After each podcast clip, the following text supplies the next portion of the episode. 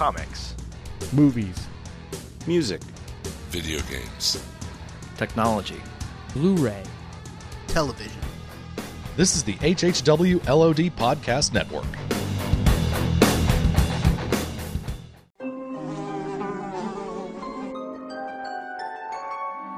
The world we know is gone.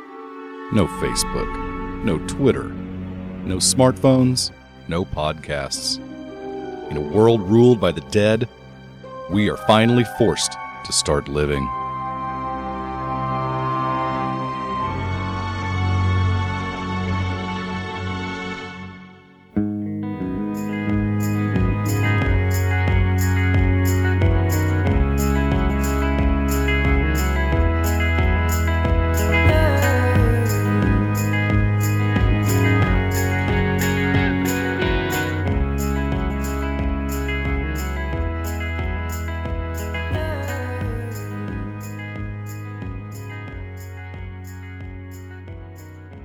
Hey everybody, it's The Walking Dead T V Podcast, episode forty-six. We're pretty much dead already. This is John. I have with me Jim, Russell, and Bradley, and Jordan. Hey guys. Hey. Hey. Jordan's always easy to forget. So here's the, the deal. Be quiet. We're in a hurry. That is the theme of this evening. Our plan is to forego all of the frivolous nonsense and get right to the recap for various reasons, which you don't need to know. And anything that we may skip tonight, like voicemails, emails, Twitters, iTunes, reviews, things of that nature, we will get to next week when we do our first half season recap show. And we're even thinking about taking live phone calls, but that's not, that's in negotiation, I would say, yes? Yes. Thank you, Russell. I am in favor. I think somebody threw that at the wall. We just haven't decided if it stuck or not. Right. So things will get all back to normal. We figure we're going to have a long show anyway. We have a lot to talk about. So we're going to skip all the other things. We have three months to talk about all the nonsense we want after this show. So we're going to get right to it. But before we do that, Russell, we have a sponsor. We do. Our sponsor, as always, for the Walking Dead T V Podcast is Discount Comic Book Service. That's D C B service dot com. And again, it's it's kind of getting towards the end of the month here. You can still squeak your orders in if you want to get that Walking Dead Compendium new printing, which is the first forty-eight issues of the Walking Dead comic book for thirty-five ninety-nine, all in one big zombie killing volume. So most of us on the show here have it, amongst all the other trades and various issues and formats. It's it's a great steal and buy for that for that price. Also at D C B S this month, you can earn an extra five percent off your order. Um, in addition to the eight percent that you can use by using the code W D eight, but you can also earn an extra five percent off on all of your comiXology orders if you go through the D C B S, the D C B service site, to order books, comics off of uh, comiXology digitally. So that's another great deal from them. Um, and once again, the D C celebration continues, and D C's new fifty-two issues, the number fives, are available in a bundle for fifty percent off. So that is a huge, huge steal. You can get all those fifty-two issues from D C in their rebooted universe for fifty percent off of cover price if you order all fifty-two at one shot. So again, that's D C B service dot com. We thank them for their sponsorship, and please use the code W D eight if you're a first-time customer or you haven't ordered in the past year. Fantastic. We thank them, as always. I think uh, we should point out that even though we're kind of rushed tonight, or we want to rush it tonight, that we don't. It doesn't mean we um, don't care about the listeners. Oh, we care. I know. We care, and we're going to take our time with all that feedback and everything next show for sure. And as I am about to hand over pretty much dead already to Mister from Jersey, I notice here that the ratings are in, and they drew a six point six for this half-season finale, which is pretty amazing. Yeah, how does that compare to the other episodes? Down just a hair, but it's still more than the than the six million that, that were watching it last season. So I think once the word gets out about how... how this, this episode ended, or that there's a big shock, anybody that was kind of kind of meandered away, I think during the break, I think they're going to meander back. That's just my my opinion. Brad, I would imagine so, and and I would imagine also that A M C is going to rerun all of the episodes during the break also.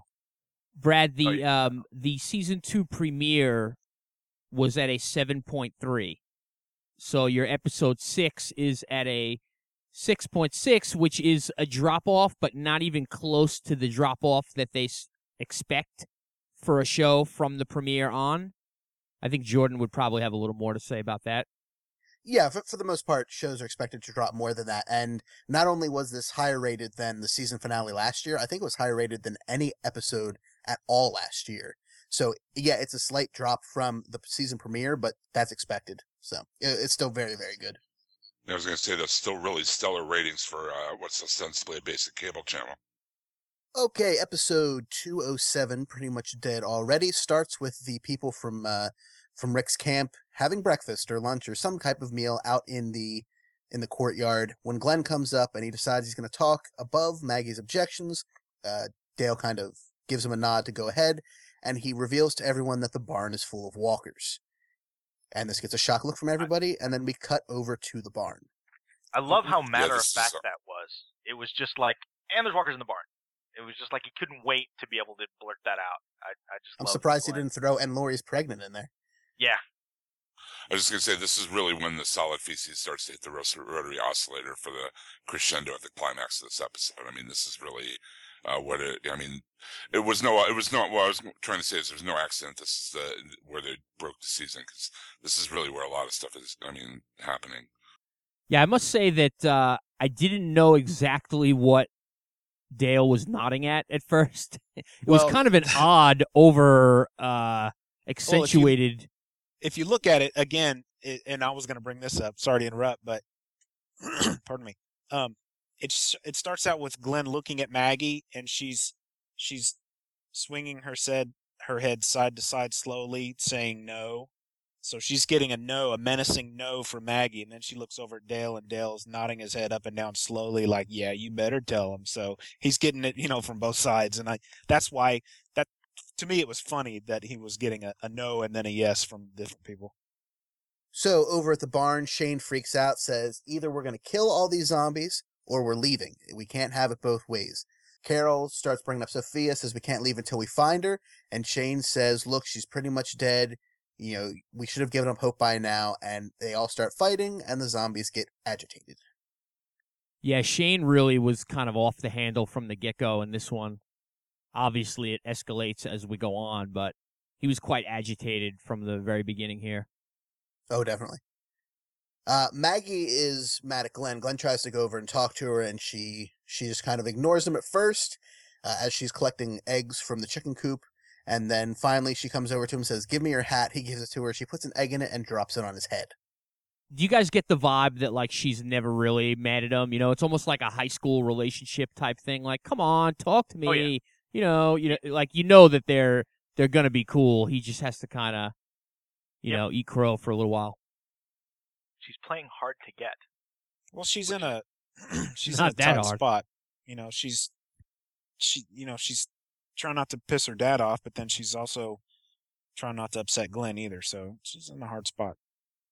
Carl and Lori have a conversation, and he says he doesn't want to leave until they find Sophia, and after that, he still doesn't want to leave. Um, he wants to stay at the farm. Uh, we then cut over to, I think this is where we cut inside the barn, where it looks like Daryl is going to go after Sophia again on another horse. I don't know if he got permission this time. And Carol says, "Look, even I'm starting to realize that maybe we're not going to find her." And he says, "Look, we're going to." He gets mad. Uh, he throws a, I guess it was the saddle on the ground, and he reopens his wound just a little bit and has to leave. And, and then he yells at Carol. Yeah. I, I was going to say, that was a really odd exchange. And a lot of it for me was I just took it as Daryl's afraid to get too close to Carol because I think he's starting to see that, I, w- I won't say it's it's becoming romantic, but that she's starting to have feelings for him and feel closer to him, and I think Daryl's natural instinct is just pull away or to, to do something to kind of ruin that, because he's the loner and he's, you know, kind of brooding in himself, but yet he's just, he's convinced, and I think a lot of it, his conviction for going after Sophia is a lot of his own inner demons and a lot of the way he was treated as a child and, and his childhood. And I think we saw a little bit of that a couple episodes ago, but but it was a it was a really interesting uh, exchange. Yeah, I totally agree with that. That's uh, I think that's why he's been getting a lot closer to Carol. It's uh, just because he really never had that kind of uh, familial connection before. And I think he really kind of feels something. And that's why he's so obsessed with finding Sophia for her. Plus, I think it, that connection makes him feel uncomfortable, which is why he turned around and was just really rude to her and called her a stupid bitch. You know, exactly. I mean, he doesn't know how to how to deal with that right, kind of thing. Right. He's having a hard time, you know, integrating with the group. At the same time, he really, I get the feeling that he really wants to integrate with the group. And then when, you know, the emotional walls come down between him and, in this instance, uh, Carol, it's freaking him out. So, you know, but then he, he realizes what he did, and later he apologizes. So it's a very interesting uh, character progression uh, for him, and, I, and I'm really enjoying it. Dale goes over to the R V and finds Andrea inside, and she's grabbing some of the guns because she, and I believe, I believe it's she, she says her and Shane this time, but later it's her and Rick, but her and somebody are going to go looking for Sophia at this point. And Dale warns her. He says, look, I don't think you realize who Shane really is. Is that the kind of person you want to be like? And uh, she tells him to buzz off. What's your guys' feeling on what's going on with Dale and Andrea? Do you? Th- I've heard people say they think that they had something already.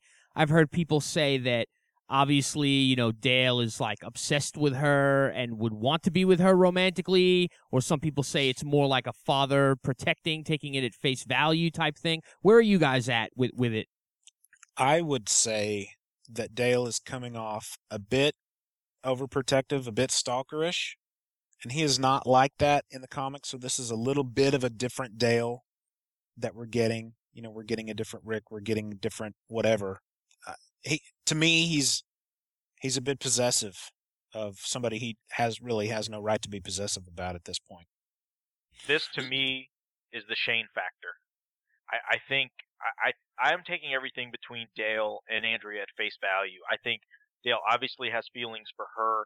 I think just because of the way things have shaped in the T V show that Andrea has not. I I think they they got along fine with Dale while. Uh, while Amy was alive, but now that things have changed, and I think a lot of it is exacerbated by the fact that Dale knows who Shane really is, and he knows how he is, and he's, he's, I think his obsession, obsession is probably a strong word, but I think his feelings for Andrea are getting heightened because he's very concerned about her falling into the trap of Shane.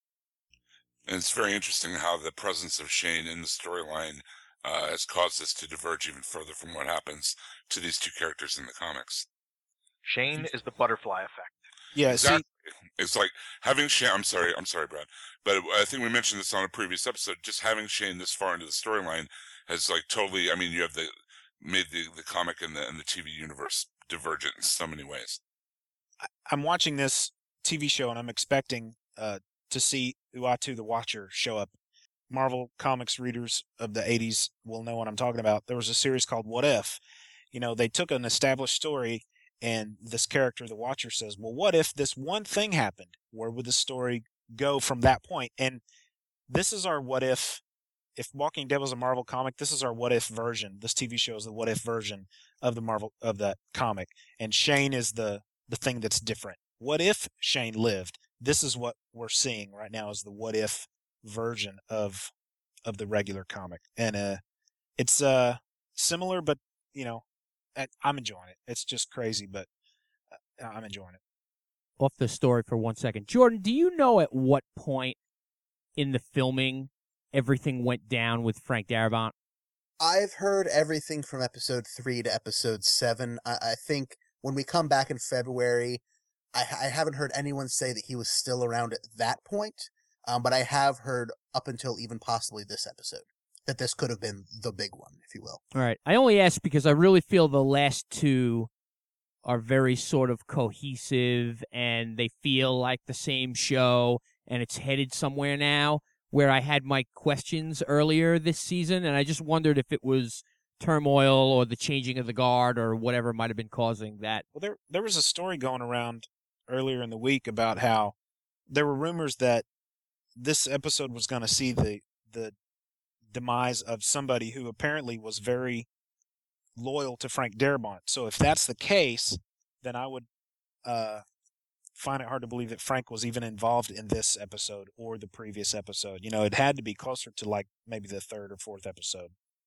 You know what I'm saying? You follow me? Follow what I'm saying? Oh, yeah, yeah. Yeah, yeah, yeah. Yeah, absolutely. I, I didn't recall that they specifically called this episode out as the one. I thought it was just in general that there was an actor or actress that was wanting out this season because of that. But, but.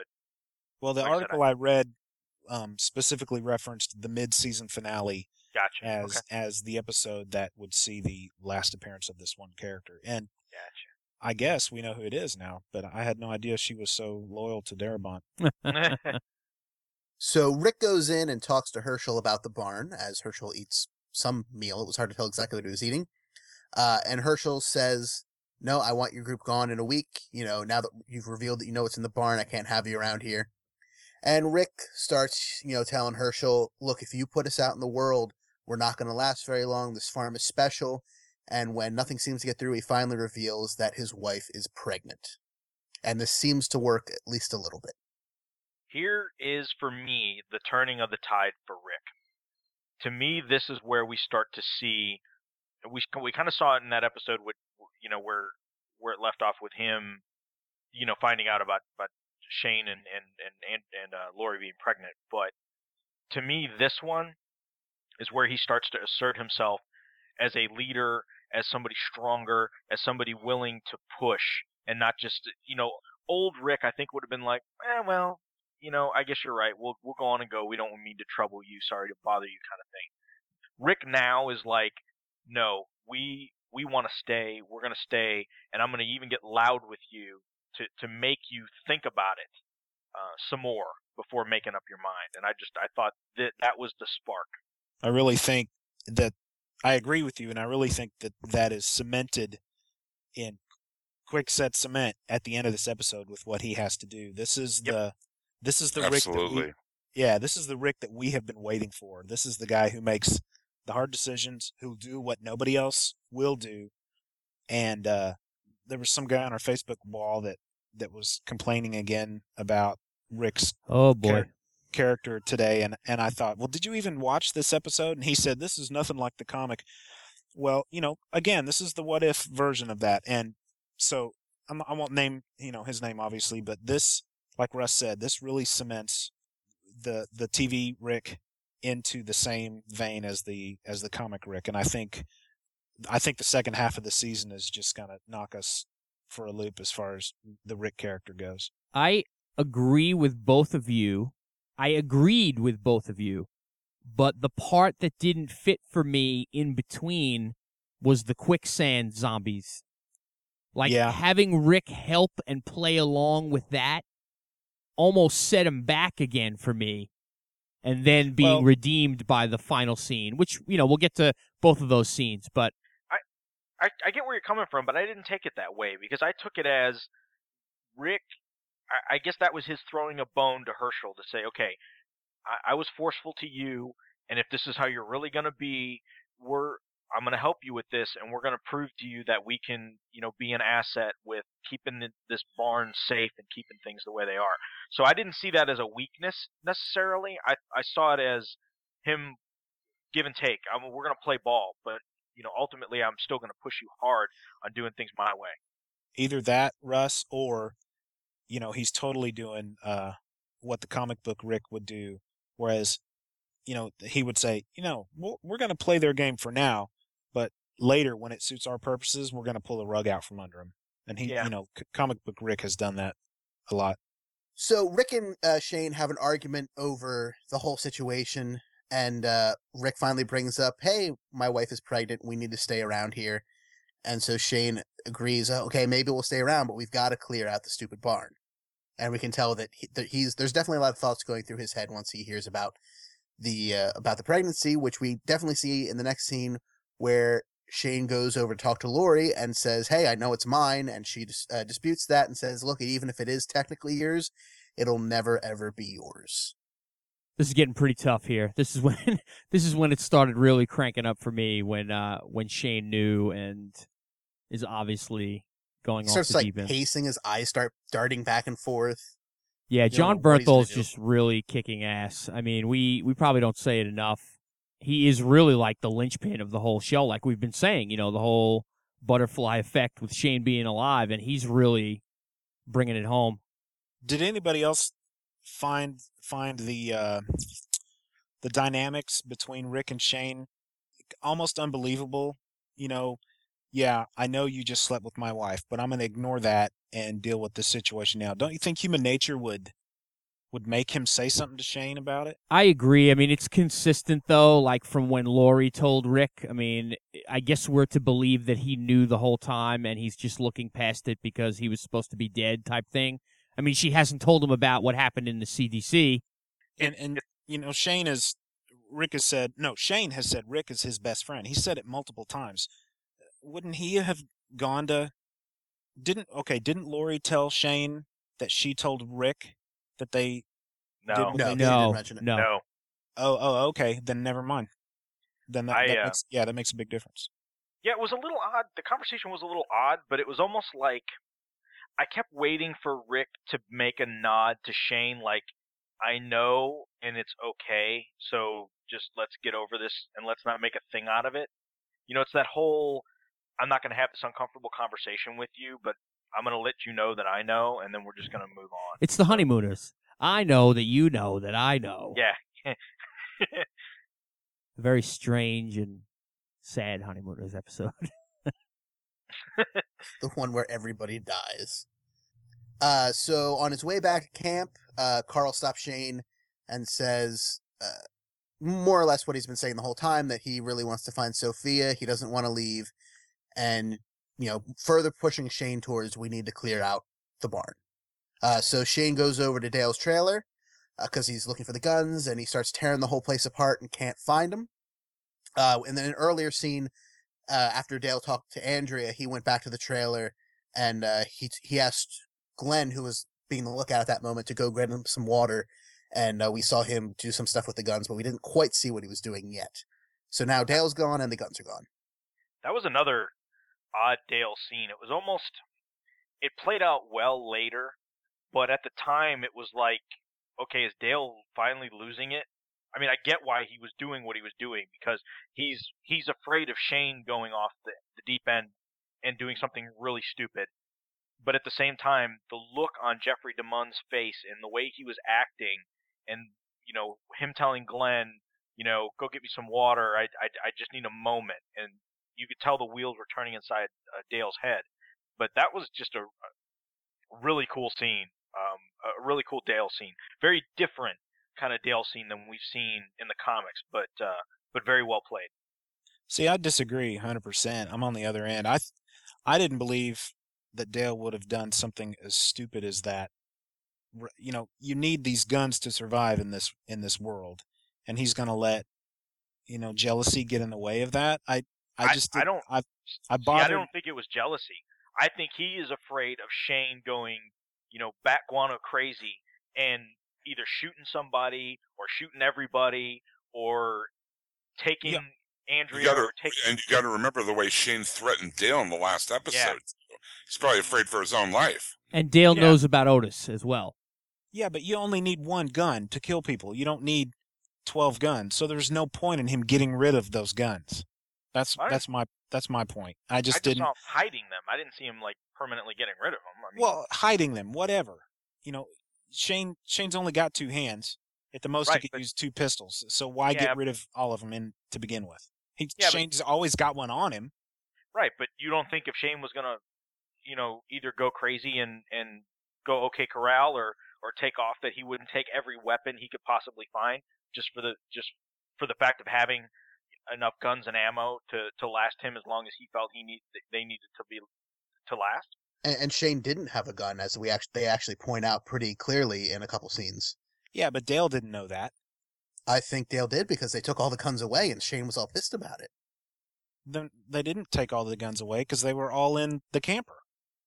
Okay, the point now, is, yeah, the point is Shane had access to guns, and there's no reason for Dale to get rid of all the guns because, as far as Dale knew, Shane had a gun.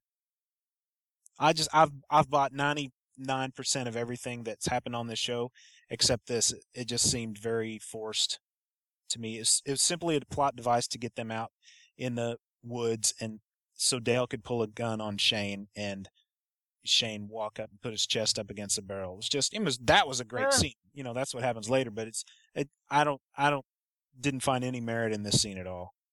I agree to disagree, sir. Did it? What about the quick um, Carl and Shane scene? That was cool. Yeah, it was cool, and and it's weird because they, it's kind of like they've been forcing on us this show, especially, that Shane has gone bananas, basically. But then you get this scene, and it kind of takes him back to, you know, he really cares about Carl, and he wants to make sure Carl is being safe, and, you know, sending him to his mom, listen and do whatever she says. And I don't know, it was a, it was a good scene. It's just sort of like, I still think they're trying to tug on us with, like, maybe going towards Team Shane a little bit. Like, they still want you maybe thinking about it. I, I think, I thought of it as he's still trying to get with Lori, and he's going to play nice where she can hear or see, and then he also wants to make sure that, that Carl's on his side. I actually got more out of Carl's part of this scene than I did Shane. You know, Carl, using uh, language and swearing and stuff like that, he wants to prove that he's as grown up as a as a ten-year-old can be. You know, he wants to be treated as an adult, so he's going to talk like an adult. Given how this episode ends, that made it even more powerful, because for for for Carl to act that way and then see the way that he reacts at the end of the episode, it's that that, that was, to me, like the perfect dichotomy with this episode. Is just I just thought that was brilliant, the way they play Carl like that. We then cut over to Glenn and Maggie, and they have a kind of long conversation about why he did what he did. They kind of kiss and make up. Well, they definitely kiss, and they definitely make up. Uh, and then we cut back over to Shane, who's looking for Dale, and he finds him out in the swamp, uh, where Dale has put them in a, I guess, a garbage bag, and he was going to sink it in the swamp, but tie, tie a rope to the tree so he can find him later. And this is where the scene is where, where Shane says, "What are you going to do, shoot me?" Dale puts up his gun right up to Shane's chest and can't actually pull the trigger, and so Shane takes all the guns away. I think that, I think one of two things. I think that Dale may end up being the one that kills Shane in this version of the story. I was thinking that too. I mean, because, especially after last episode when he threatened him so blatantly, and then this episode, I'm thinking it might not be who it is in the comic that does it. It might be Dale. And when you think about it, Dale has seen him point a gun at Rick. Dale knows about Otis. You know, Dale has definitely seen the worst of Shane. That I don't think, probably the only thing he doesn't know about is the C D C, which nobody does, I guess, except for Lori. Yeah. Um, or what do you guys think of this? Let me, well, let me phrase it this way. Would you be ticked off if Shane killed Dale, a character that has lived on in the comic, the full ninety plus issues? I would, because I love Dale. Mm. I do too. Although this Dale is a little different than the comic version, as you know, a lot of the characters aren't. I think for it being The Walking Dead and being one of the things that we love about the comic is that no one is safe. I think from from that perspective, it would be awesome because, again, it would reinforce the fact that no one is safe. Which just, in the T V love, version, everyone is safe so far. yeah, yeah. I mean, but and I love Jeffrey DeMunn so much. I mean, I think and he, I think he's bringing a lot to the role of Dale. But um, by the same token, I see what Shane surviving has done to the show and how much of an interesting character he's become, especially in season two. That um, I at this point, I think I would be equally sad to see either one of them go, just because I love what the, the tension and, and what each of those char- uh, actors are bringing to each of those characters, the way they're written and the way they're evolving. So I, I, I would, you know, I think it's a toss-up for me. I've been waiting for that no one is safe moment. You know, I was hoping that Andrea had actually killed Daryl for a second. I thought that would have been great, even though I would have missed Daryl. And I think Dale going down would be a totally ballsy, like, bold move that this could really use. And I'd be sad to see him go, but I still think it would be great. You know, there are certain scenes in the comics that I really want to see that pretty much involve everybody that's on the show, um, with the exception of of T-Dog and Daryl, because they're not in the comics. And I would hate to not to be able to see one of those scenes because they decide to kill one of those people off. You know, at the at, at the only at this point, the only person they could kill off right now that wouldn't make me react that way would be Shane. You know, even though he's a great character, but you know, I, I can point out a I can point out a a scene in the comic for each one of the remaining characters that I would just love to see on, on the small screen. Yeah, but I mean, honestly, like for Dale or for yeah for Dale, there's one of those I can think of, and it's one of those ones where uh, it could happen to anyone. The scene I'm thinking of, and it would. Could have just as much significance. So I, I could see them losing Dale without losing too much substance to the show. And I think I think this episode, the way it ended, you know, did have that effect. Maybe not as strong as like, like the, the disposal of one of the adults, but but I think it, to me anyway, uh, it did reinforce that nobody is safe thing, because this girl was in the, the comics, and you know she was, you know, a main, quote-unquote, main character and, and that kind of thing. So Shane heads back to the farm. Uh, he meets everybody, hands out guns. He tells them all it's time to get down to some business. Uh, and this is when, I, well, I guess we missed a whole set of scenes here, but Herschel comes up to Rick while Rick's talking with Andrea, and he says, I need your help with something. So this is after the conversation about Lori being pregnant. And so he goes with them. They go out into the woods, into kind of a swamp area, where there are two zombies completely stuck in the mud. And apparently this is a fairly common occurrence, in as much as so that it's happened before, at least. And so they get some, uh, I don't even know what they're called, but they're poles with loops of wire at the end that you use to catch a, like a stray dog. And they use them to pull the zombies out. And apparently this was Otis's job before. This is the first or maybe the second time that, uh, Herschel's actually had to do it. Usually Otis performed that task. Uh, but so they bring the zombies back to the to the farm, and this is right when Shane's handing out the guns, and the added element of the zombies on the sticks is not something that helps to quell the situation, and everything gets exclo- explosive very fast. Yeah, Shane so with, goes flying over there. And Shane punctuates a lot of what he's saying with bullets, especially uh, the the zombie that Herschel is holding. You know, would it, would a you know would a real person be able to take this? How about this? How about this? And he kept shooting her. You know, I mean. Just like punct- by punctuating his point with ammunition. Yeah, that yeah. was crazy. and and it's interesting. We we had a couple conversations this episode between different characters about whether the zombies are alive or dead, or what, does it even matter? Are they just sick people? And uh, it looks like Maggie's kind of coming over to the side of maybe they are dead. Maybe this is beyond hope. Maybe Herschel's seeing it wrong. And this is kind of the last straw, with Shane pulling out the gun and saying, you know, a real person couldn't take this. That's the lung. That's the heart. I just shot him in. And finally, he shoots the zombie in the head and uh, heads off to the actual barn. I really thought at this point that Shane was going to get it, because I thought when he was firing around Herschel, and he's fi- you know he's firing so close to, to these people that somebody was just like, okay, he's freaking lost it. I mean, granted, the whole pulling zombies out of the swamp and leading them around by the neck is is a little bizarre. But just the way that Shane was just so enraged and so reckless, I was half expecting when he gave that gun to Carl. Oh, Jesus, and, yes. and, and told Carl, what are you going to do? Are you going to defend your family? You take this gun. And I really thought when he started firing rounds close to Rick and close to Herschel, that Carl was going to just pull back that gun, or we, we wouldn't even see him do it. We would just see Shane sitting there, and then boom, one round through the head. And that was it. So when it kept going, to me, it just the, the tension just kept building and building and building and building, because I was waiting for it and it never came. So I just that that experience was just awesome for me watching it. You know, yeah, and that scene that you alluded to there, Jordan, about you know Maggie looking at Glenn, Glenn looks at her, and she kind of nods assent to him, you know, to take one of the guns. I mean, that speaks volumes. That one tiny little you know fragment of a scene there. I thought the. Um...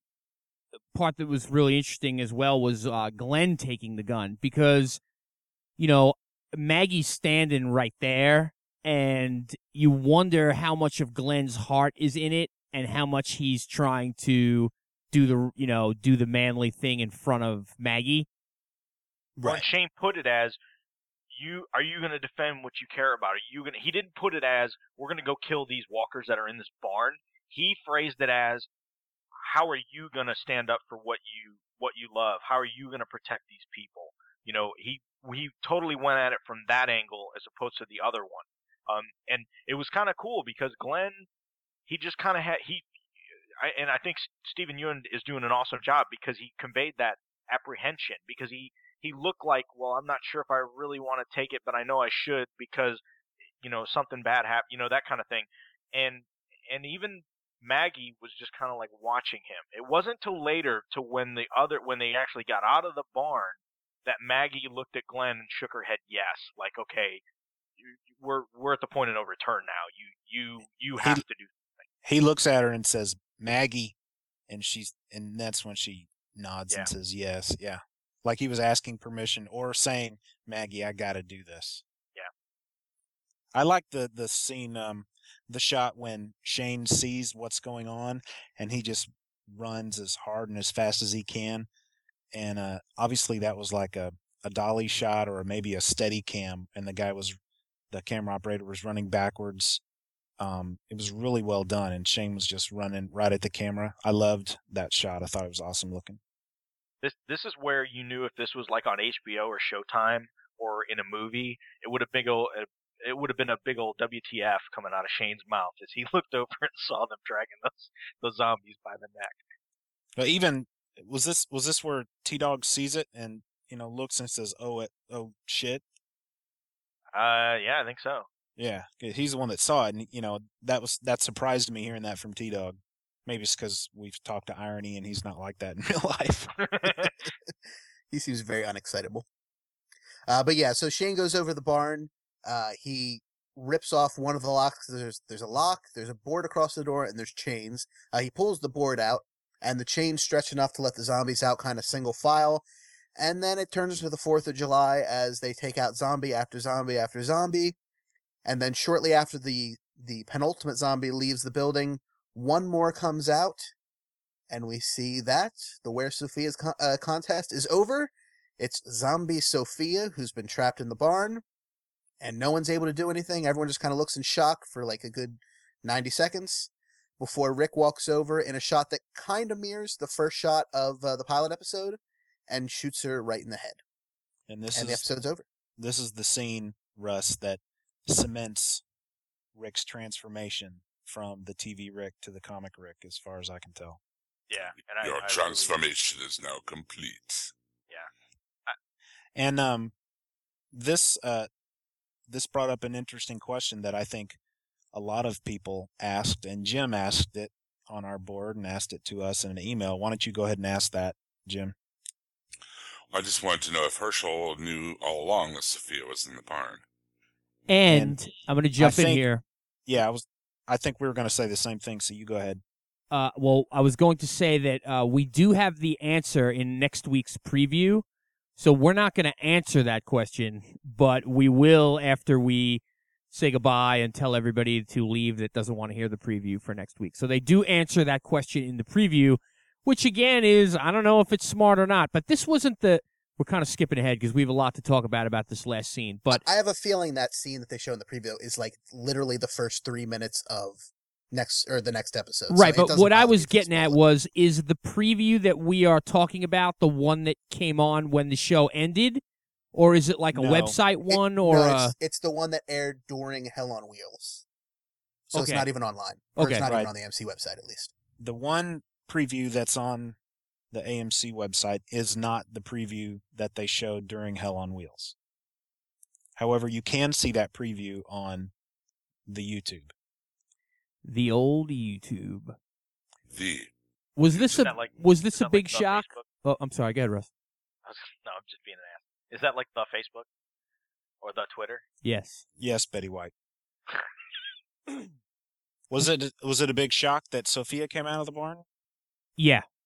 Um, it wasn't to me because I read the spoiler. I knew it was happening, but it was still a very intense, emotional scene. And even though, you know, if I could if I could take the the preview as a I'm sorry the the spoiler review as as as a gospel and cuz assume that it was going to happen, it still was like, no way they actually did it. She's been in that barn for seven episodes. Uh, I'm just going to say, I really like the way they made her up. You know what I mean? She still looked enough like a little girl to make it incredibly disturbing when Rick steps up and pops her in the in the head. The um, rainbow T-shirt they, helped. Right, the rainbow T-shirt. I mean, yeah, there's all that. But, I mean, some of the zombies are more, you know, decayed or whatever than others. And Sophia, I mean, uh, she had, still had, I mean, as she came out of the barn, the very, you know, at first it almost looked like it could be just a little girl. But then you see the makeup and everything. And it's, it, it was more, it seemed more subtle than some of the other zombies. And I thought that was really a cool touch. Add just, a, you know, another layer of, of shock to that, that scene. It's interesting you bring that up, Jim, because there's a, There's a video clip on A M C T V where Greg Nicotero is almost saying the same thing, the, the same idea. You know, they wanted it to be subtle. They wanted her to look recognizable. They wanted didn't want her to look terrifying. They wanted it to be, you know, apparent that this was a little girl once. And wow, I, I hadn't seen that clip. I, I yeah, no. So obviously it was very um, it was very uh, deliberate and noticeable. And I think it worked really well. I, uh, I'm glad that I didn't see the spoiler, because I think that would have ruined my experience watching it last night. The whole, with Sophia, I really thought that when they panned over and, and there was one more walker in the barn, I really thought it was either going to be Maggie's mother, or I guess Maggie's stepmother, um, coming out of there, and that was going to be some conflict, because Herschel was having issues, um, and then and then it could potentially set up some conflict between Maggie and Glenn.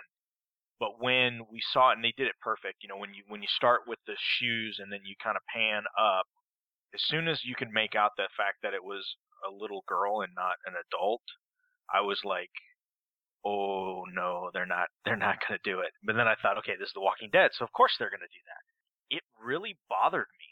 I mean, it, it's it, it was I had this strange feeling after watching that. Like, it really affected me, like like like personally. I, I can't explain it. It's just and and I don't tend to get emotional when, you know, I'm not like a cry at weddings or funerals kind of guy. I'm not I don't get upset with with those kind of things, but it really made me uncomfortable, and I just, it just, I could, I can't explain the feeling I had when I'm looking at this zombified little girl. And as soon as I knew, as, as soon as you knew it was Sophia, and you look back at the rest of the group and everybody just stopped, I knew, okay, Rick is going to be the one to come over there and pop her in the head. And and I don't know if that like made it worse for me, but it just really, like, I I watched the rest of that episode and I was just like drained after that. It was just really bizarre. I mean, it's really. Really bizarre.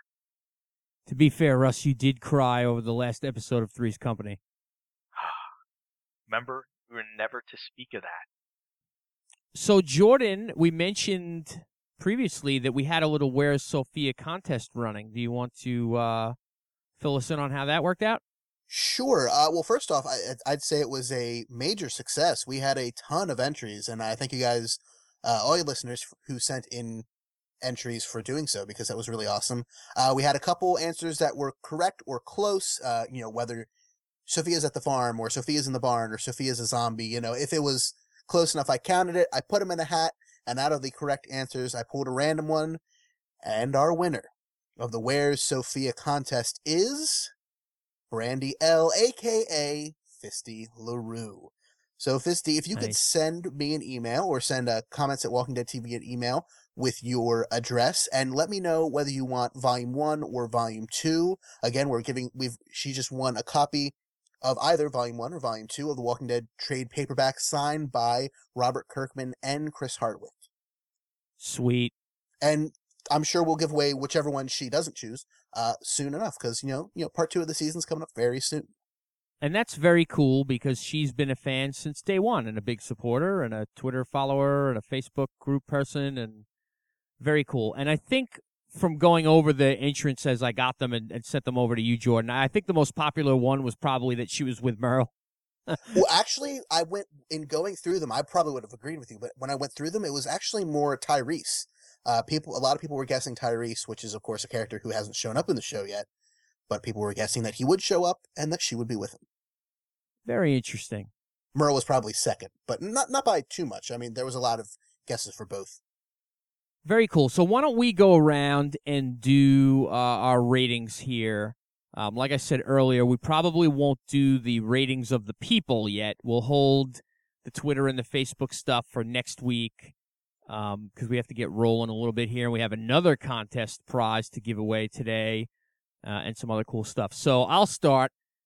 I am going four point seven six, making it the highest of this season. I believe four point seven five was my previous high. Uh, I think the last two shows were fantastic. They really got things rolling in the right direction. I didn't have many, if any, problems with this one at all. I dug the Sophia kill at the end. I thought that was a good payoff for a long time waiting. There were certainly a lot of hallelujahs on Twitter when Sophia was shot, which is sort of morbid, but uh, but I get it. So four point seven six for me. I will give this a six out of five. He's turning this it up. One, what? You're turning it up to eleven. I am. I am. As cliched as that may be. But well, then I, why don't we just make six higher and make six the highest? This one goes up to eleven. No, seven-minute abs. No, no. It's... My parents had those V H S tapes, not even D V Ds, V H S tapes. Uh, again, kind of like I said, when something affects me on a, I guess, a more personal personal level, or something I, I, I, I don't know, I can't explain what I'm saying, but basically th- this was this was the kind of T V episode that I'll remember for a very, very long time. Um, and I, I really, it was a standout for the season, possibly the standout for the show as a whole. Um, and it, and I was really surprised that they were bold enough to kill off, I would consider, a main character at this point, but a child as well. I mean, that's even bolder because usually kids are pretty safe in these things. Um, and and we've seen so far, you know, twice that, that Rick is, has had to, had to take out a, a zombie kid. So, so that really pushed it kind of over the top for me. And just the, all the character interaction that we talked about, um, I think was ratcheted up in this, in this episode. I think Rick's kind of coming towards the Rick that we all want to see and that we know he, he is in other media was another, was another thing that kind of pushed it in this favor. Uh, so, so that's, that's kind of where I stand. W- one thing I was going to ask real quick is, do you think the reason maybe they picked Sophia, and I noticed this when the season started, is she seemed to, and we all know girls mature faster than boys, that she seemed to really age in that off season.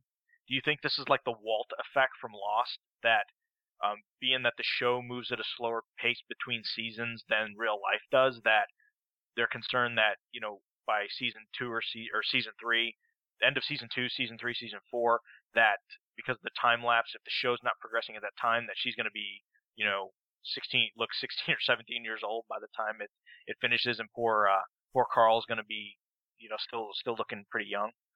That's interesting. I, I didn't think of that, but it's, it certainly makes sense to some extent. I mean, I don't know. Walt was, you know, dunking the basketball by season three.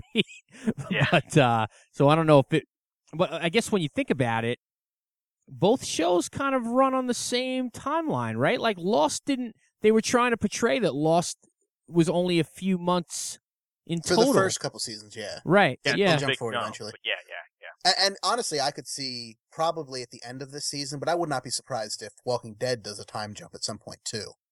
That would be very interesting because the book has certainly never done that, and obviously they can draw Carl as a ten-year-old.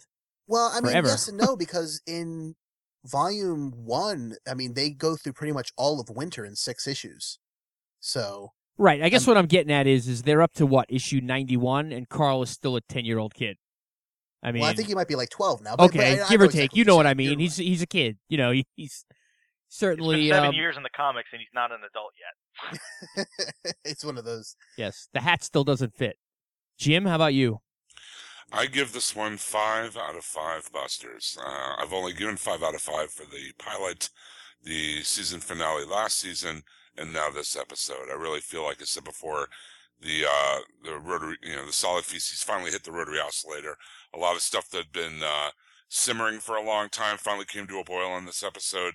I'm glad they finally uh, resolved the Sophia thing, and I think uh, it's it's really interesting to see how much dis, um, how much is a surprise to me in this. You know, going into this, this series, I, I, I thought I would I would know everything that was going to happen, all the story beats, all the characters, and, and the, the timeline and whatnot. But this is a totally new experience for me. They're familiar characters, but it's a it's a totally new uh, new, new ballgame, and I like that a lot. Uh, so five out of five busters, and uh, thanks to our uh, our um, Facebook fan who uh, photoshopped Crazy Herschel Zombie Barn for me. That was awesome. How about you, Jordan? I'll give it a four seven five. I liked it quite a bit. There was a couple scenes that didn't work for me one hundred percent, so that keeps it from getting the uh, the perfect score, but definitely a very good episode, very intense from beginning to end, and I, I really did enjoy it. I'm going to give this episode a four and a half. I loved it. Um, I think this, uh, you know, it's funny, the first two episodes of this first half season felt like one, and I feel like this episode and the previous one were the same type of deal. They were they were all one. I gave that one, I think, four and a half. I'm going to give this one four and a half. I loved it, even though I knew what was coming. It was nice to see Shane go ballistic. It was nice to see Andrea uh, fire her gun with, with confidence that, you know, that's the Andrea we know and love. It's It was awesome to see Rick make the hard decision that nobody else is going to make. Um, I loved it. I I um, I can't complain really about it. I wasn't bored. It was just great. It was, this is, this, this episode ended much like one of the issues of the comic where they give you that holy crap cliffhanger. And a, and a four and a half for me. Sweet. So we have a, uh, a big break here now after that six week frenzy. We're off until what? Early February? February twelfth is, I believe, the date that the show will be back. So right after the Super Bowl, pretty much. Just in time for Valentine's Day. Yes, yes. Sweet. Uh, again, we will be back next week, and uh, we'll kind of wrap up the first half of the season next week, and then we'll set up how we're going to do things over the break. I, I we definitely are not going to be weekly over the break. I think it's a long shot for us to be bi-weekly over the break, um, but we do have some stuff planned, so... So that should be cool. Uh, before we do the wrap-up and the preview, I'm going to see if I can squeeze this in before uh, young Jordan has to run. We had another contest that was a big secret. I have the Daryl Dixon action figure left from the set of Walking Dead action figures that we were able to get at New York Comic-Con, and I wanted a Dixon Vixen to have it. Uh, so I didn't announce the contest to everybody. I announced it in their Facebook group. And the contest basically said, write a poem about a squirrel, and the best one will win the Daryl action figure. So, long story short, biggest turnout for a contest ever.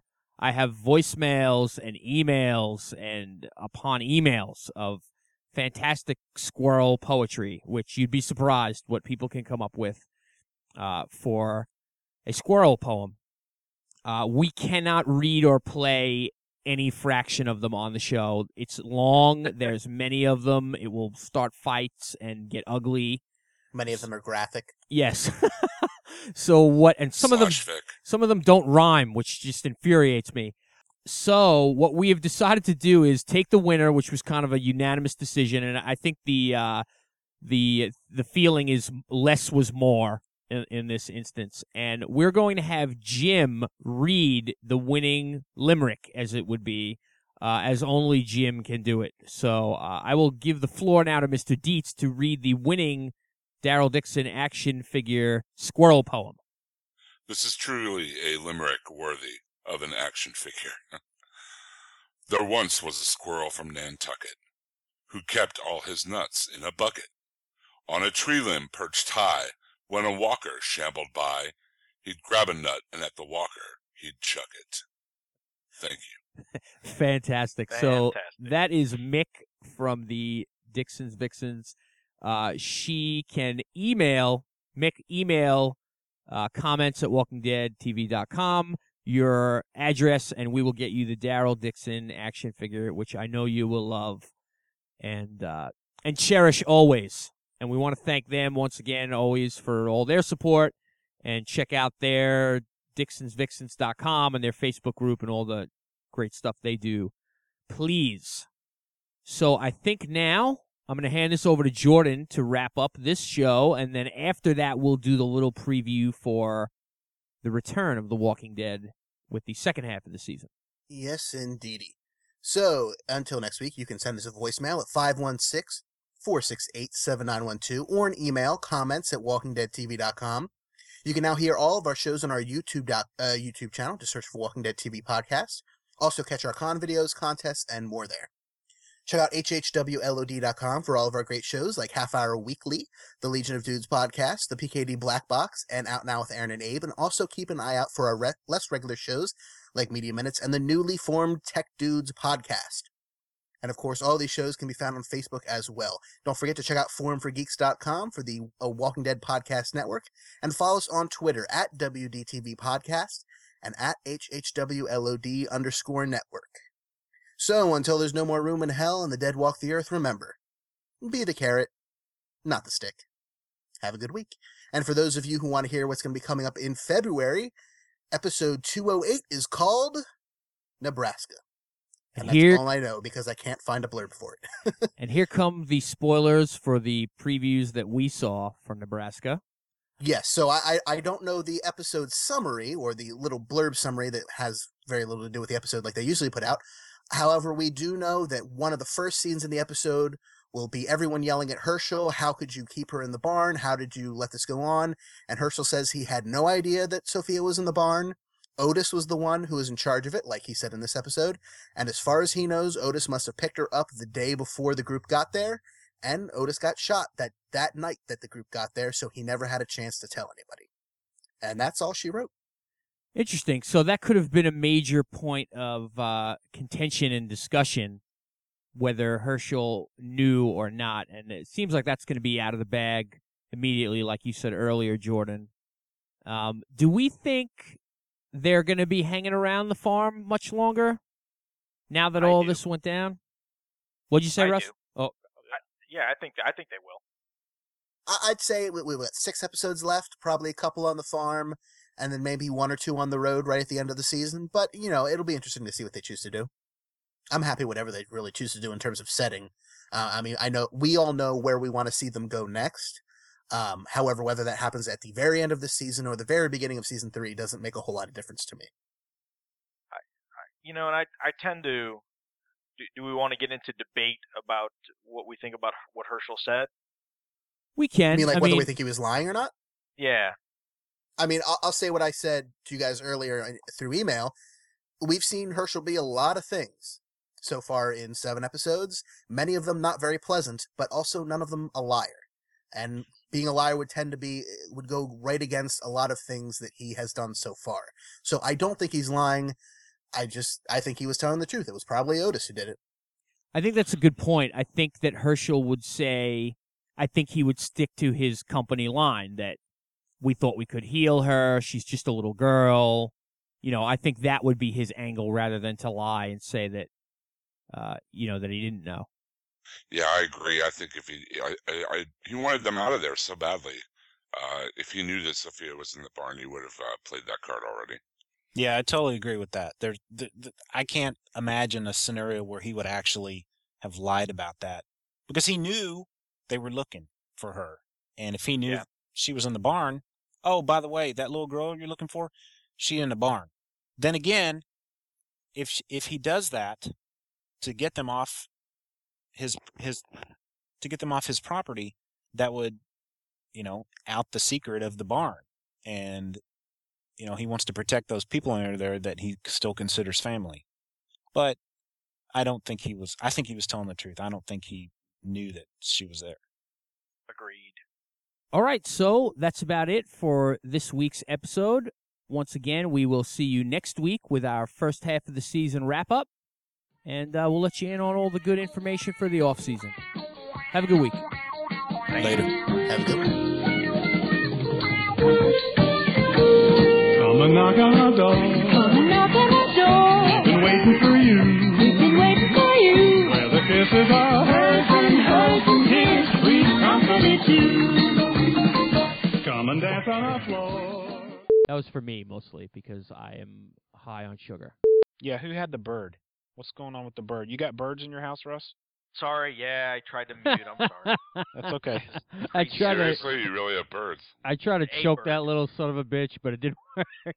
Oh, dude, trust me, that bird has been a, a bane of the existence for like twenty years now. That bird just won't die. But anyway. Oh, man. I thought that was it's, my baby downstairs crying, but it was your bird. No, sorry. How have we never heard that bird before then with you podcasting? It It's mostly outside. But now that it's cold, we bring it in because it can't be outside in the cold because it might die. He just feels very strongly about Rick and Shane. So he finally spoke up. What kind of bird is it? And a twenty-year-old parakeet? Wow. They live forever. They I don't, don't know, man. My grandma had parakeets, and they, she had like twenty of them, and they were all named Petey. They don't but they die. They never lived very long. They live for like one hundred years. I'm not lying. I looked it up because I thought maybe it's getting close to being dead. But anyway, total, to- totally off track. The Walking Dead parakeets. Bueller? Yep. There he Bueller? Is. Anyone? We're here. We can hear you. I have the Daryl diction. The diction. Ha ha ha.